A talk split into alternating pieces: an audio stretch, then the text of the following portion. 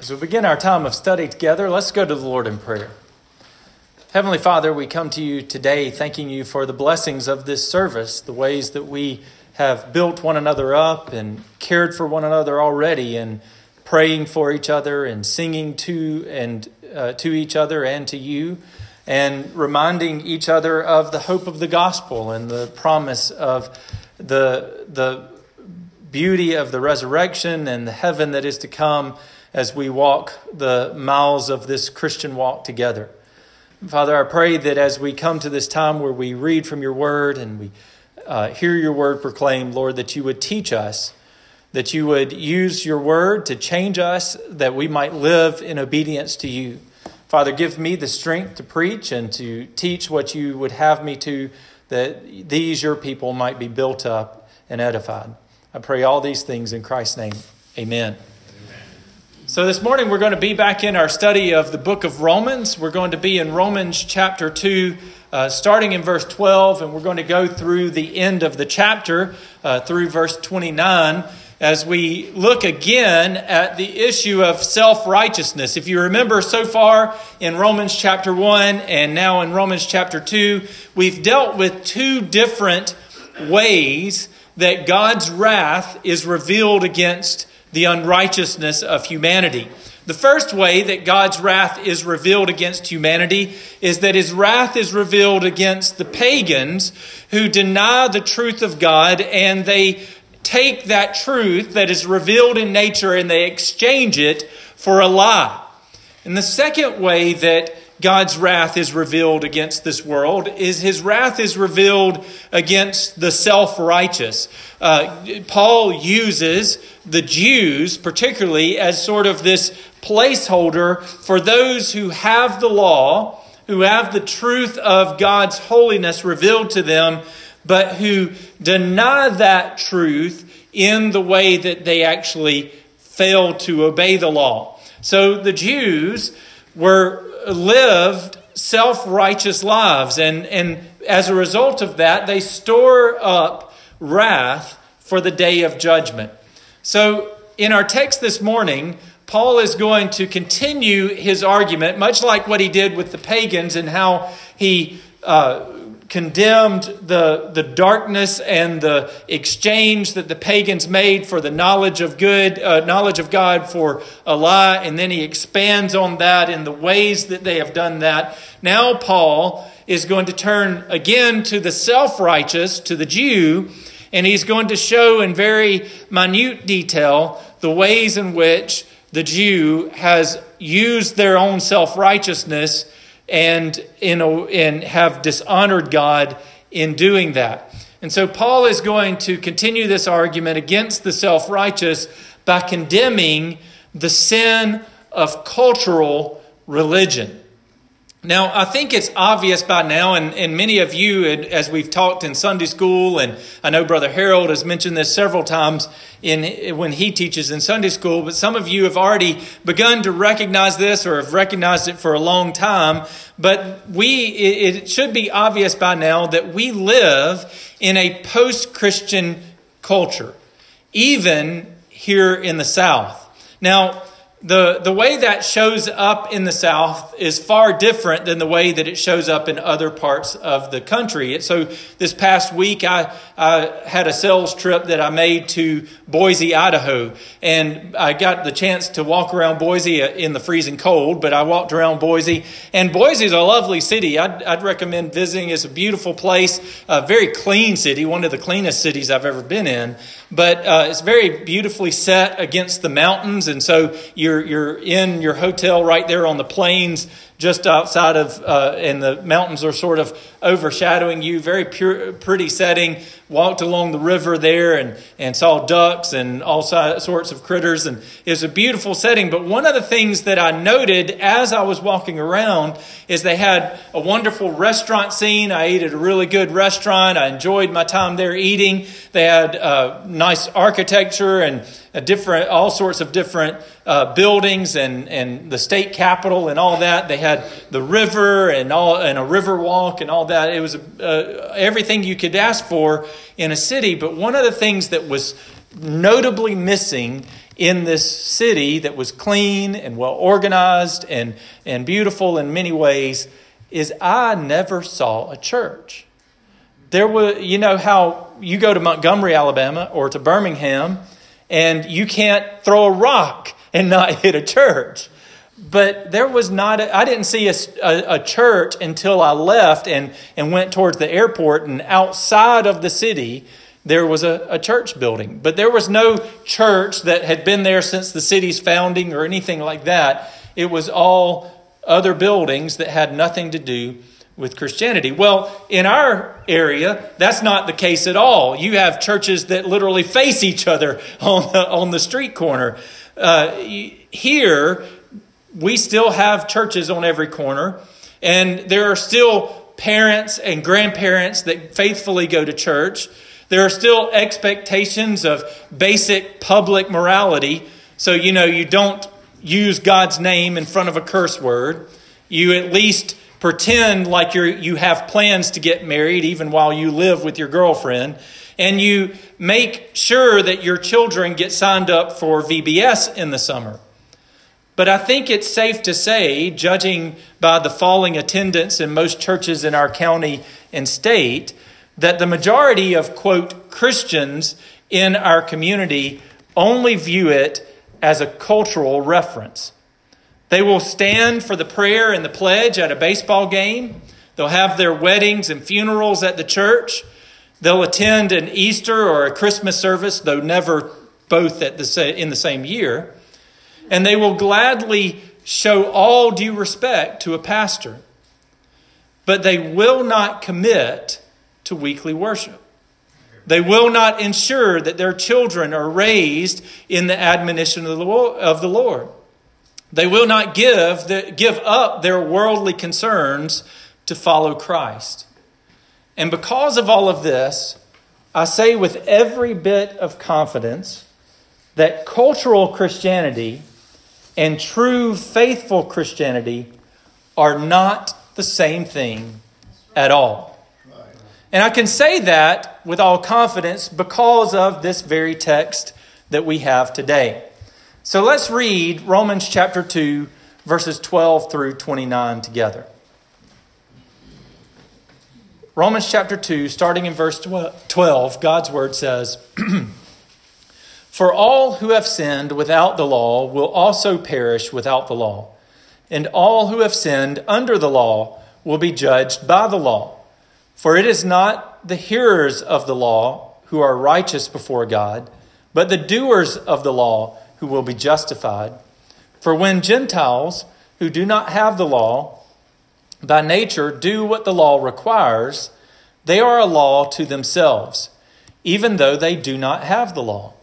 They show that the work of the law is written on their hearts, while their conscience also bears witness, and their conflicting thoughts accuse or even excuse them. On that day, when, according to my gospel, God judges the secrets of men by Christ Jesus.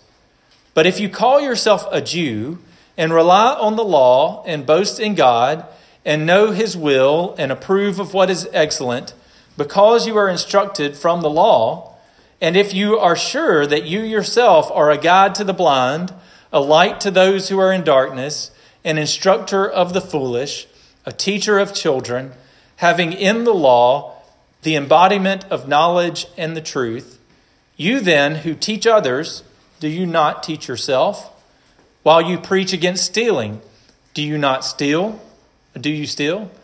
You who say that one must not commit adultery, do you commit adultery? You who abhor idols, do you rob temples? You who boast in the law dishonor God by breaking the law. For as it is written, the name of God is blasphemed among the Gentiles because of you. For circumcision indeed is of value if you obey the law. But if you break the law, your circumcision becomes uncircumcision. So if a man who is uncircumcised keeps the precepts of the law, will not his uncircumcision be regarded as circumcision? Then he who is physically uncircumcised but keeps the law will condemn you who have the written code and circumcision, but break the law. For no one is a Jew who is merely one outwardly, nor is circumcision outward and physical. But a Jew is one inwardly, and circumcision is a matter of the heart, by the Spirit, not by the letter. His praise is not from man, but from God. So this morning, I want you to see three points from the text that we've just read. One is, I want you to see the hearers versus the doers. Second, the, the dishonor of law keeping. And lastly, the distinction of true faith. So, first, let's consider the contrast between hearers and doers in verse 12 through 16. So, remember last week I explained the difference between true righteousness and self righteousness. So, self righteousness is the pursuit of an outward appearance of morality and an attempt to obligate God into accepting you. True righteousness, on the other hand, is found in trusting in what Jesus Christ has done for you, and as a result of that, living in obedience to Him out of gratitude for what He has done. Remember, I said last week that we are not saved by our works, we are saved to good works. We are not saved because we have done good things, but we are, have been saved so that we might be able to live the life that God calls us to. It is not because Jesus died that therefore we don't have to worry about doing good works or that God doesn't expect good works, but rather that we cannot do good works that matter to God outside of the power of the Holy Spirit in, in the life and death and resurrection of Jesus Christ. So Paul now draws a distinction in verse 13 between those who hear the law and those who actually do it. It is not the hearers of the law, Paul says, who are righteous, but it is those who actually do the law who are, as he says, justified before God. So then Paul gives a scenario that would have shocked and angered the Jew. He says, he asks, if a Gentile now, you can imagine someone who has never read the Bible, someone who has never gone to church, someone who would not be considered anywhere close to a Jew or to a Christian. If a Gentile just naturally does what the law requires, don't they show that they have the law written on their hearts? Now, Jesus, Jesus himself makes this very point in the famous parable that we all know of the Good Samaritan from Luke chapter 10. Remember, a lawyer comes to Jesus and he, he tries to catch Jesus off guard by asking him, Now, who exactly is my neighbor? And to answer that question, Jesus tells the parable of the Good Samaritan. And he says there was a man going down from Jerusalem who was walking along a, a old country road, and some uh, robbers came upon him and they beat him and they stole his, his stuff and they left him for dead. And along comes a priest. Now, in our day, you might imagine a preacher or a pastor. Along comes this priest or this pastor who walks by and he avoids the man altogether. And then next along comes a Levite.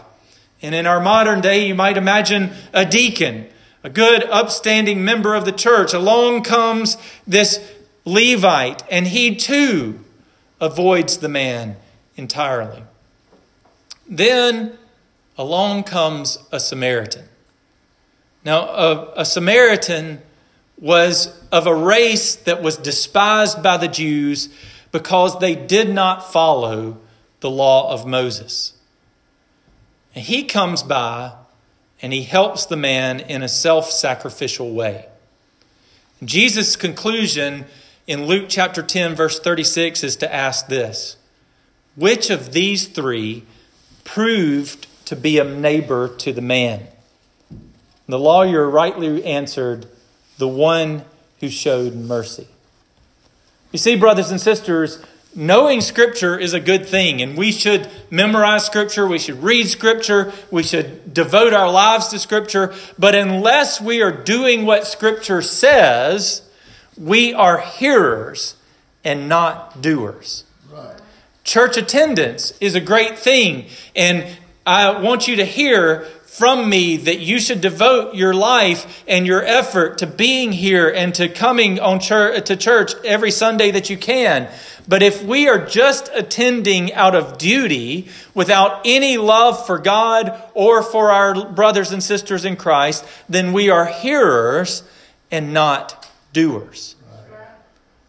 So next I want you to see the dishonor of law keeping, law keeping from verses 17 through 24. So, in these verses, Paul condemns the Jews because of their cultural pride in keeping the law. Paul points out that while they pride themselves for their religious observance, they fail to truly do what the law says. And notice in verses 21 through 23, Paul gives four ways that the Jews pridefully dishonored God by failing to keep his law.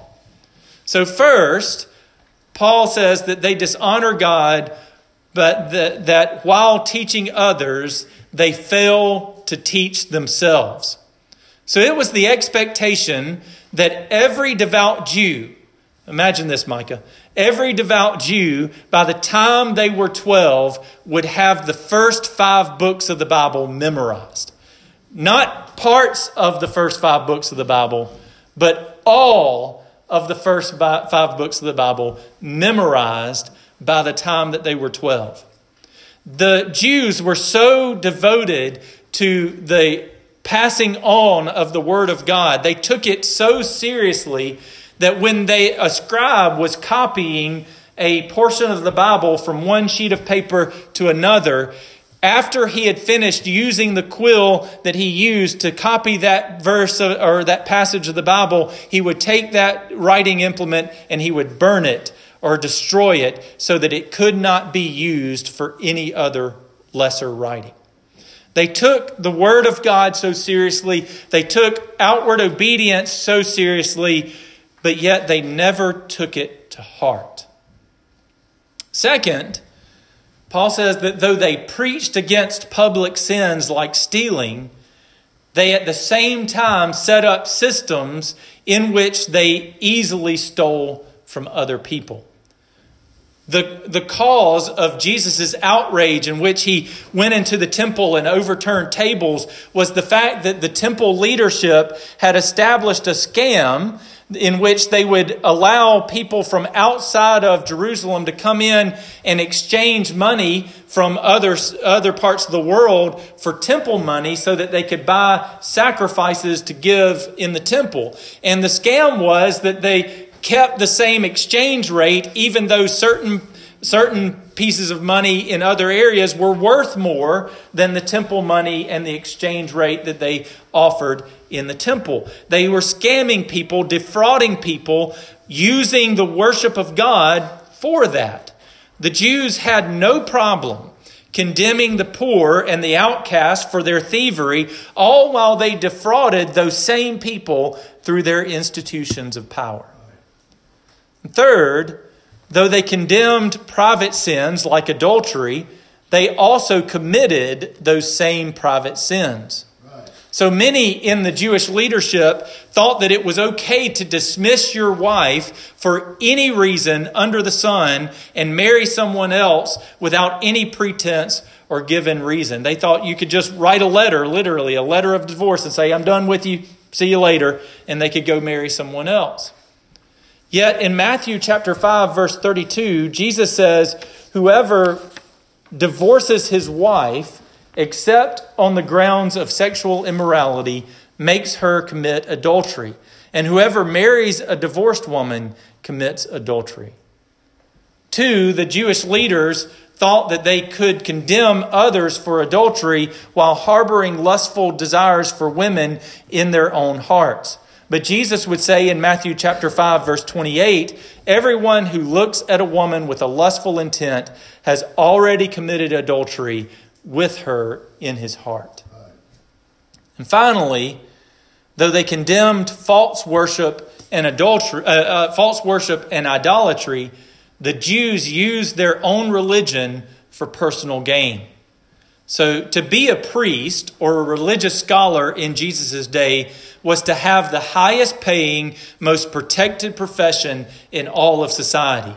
No one could criticize you, everyone had to obey you, and it was the perfect position for anyone who was looking to get rich. And many sought positions in religious leadership for just those reasons.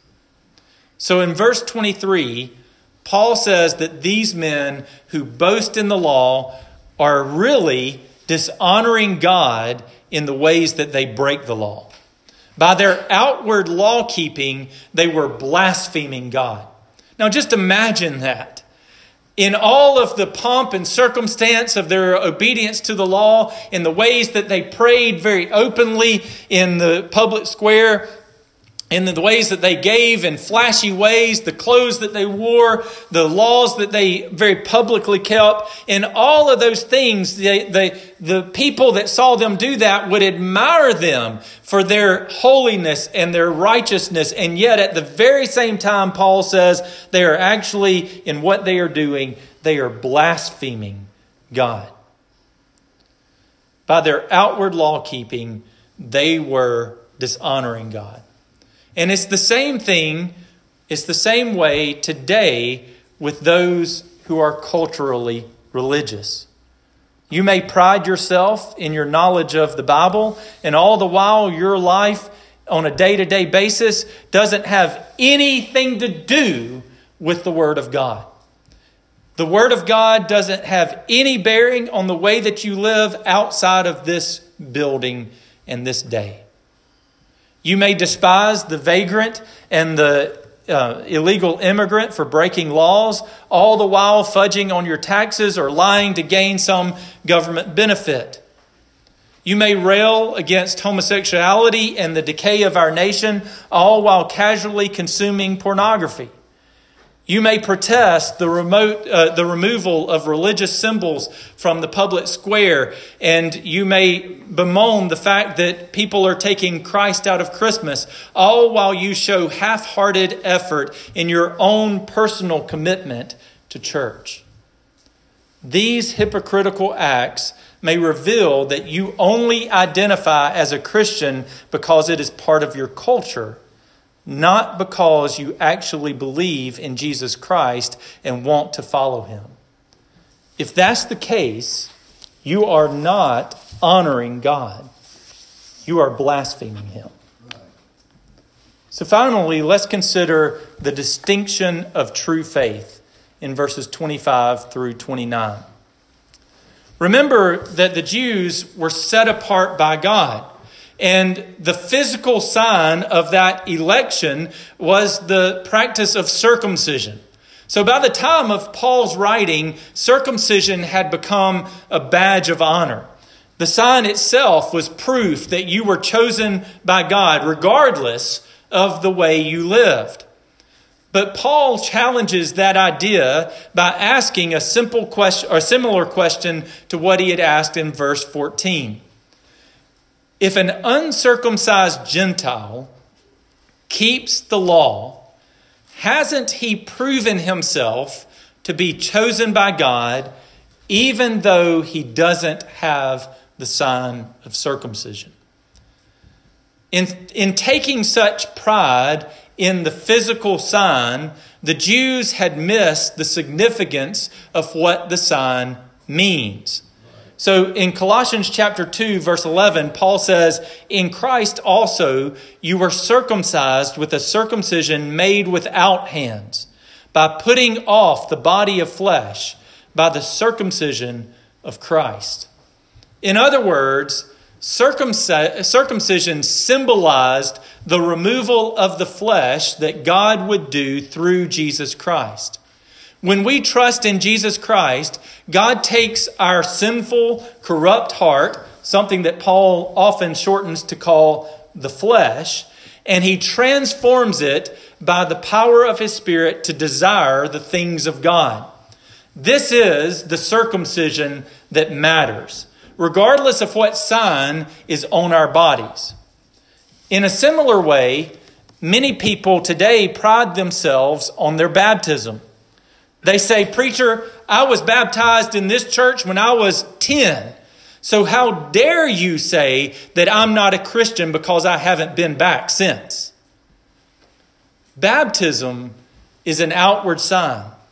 Now, certainly, it's supposed to be an outward sign of inward faith.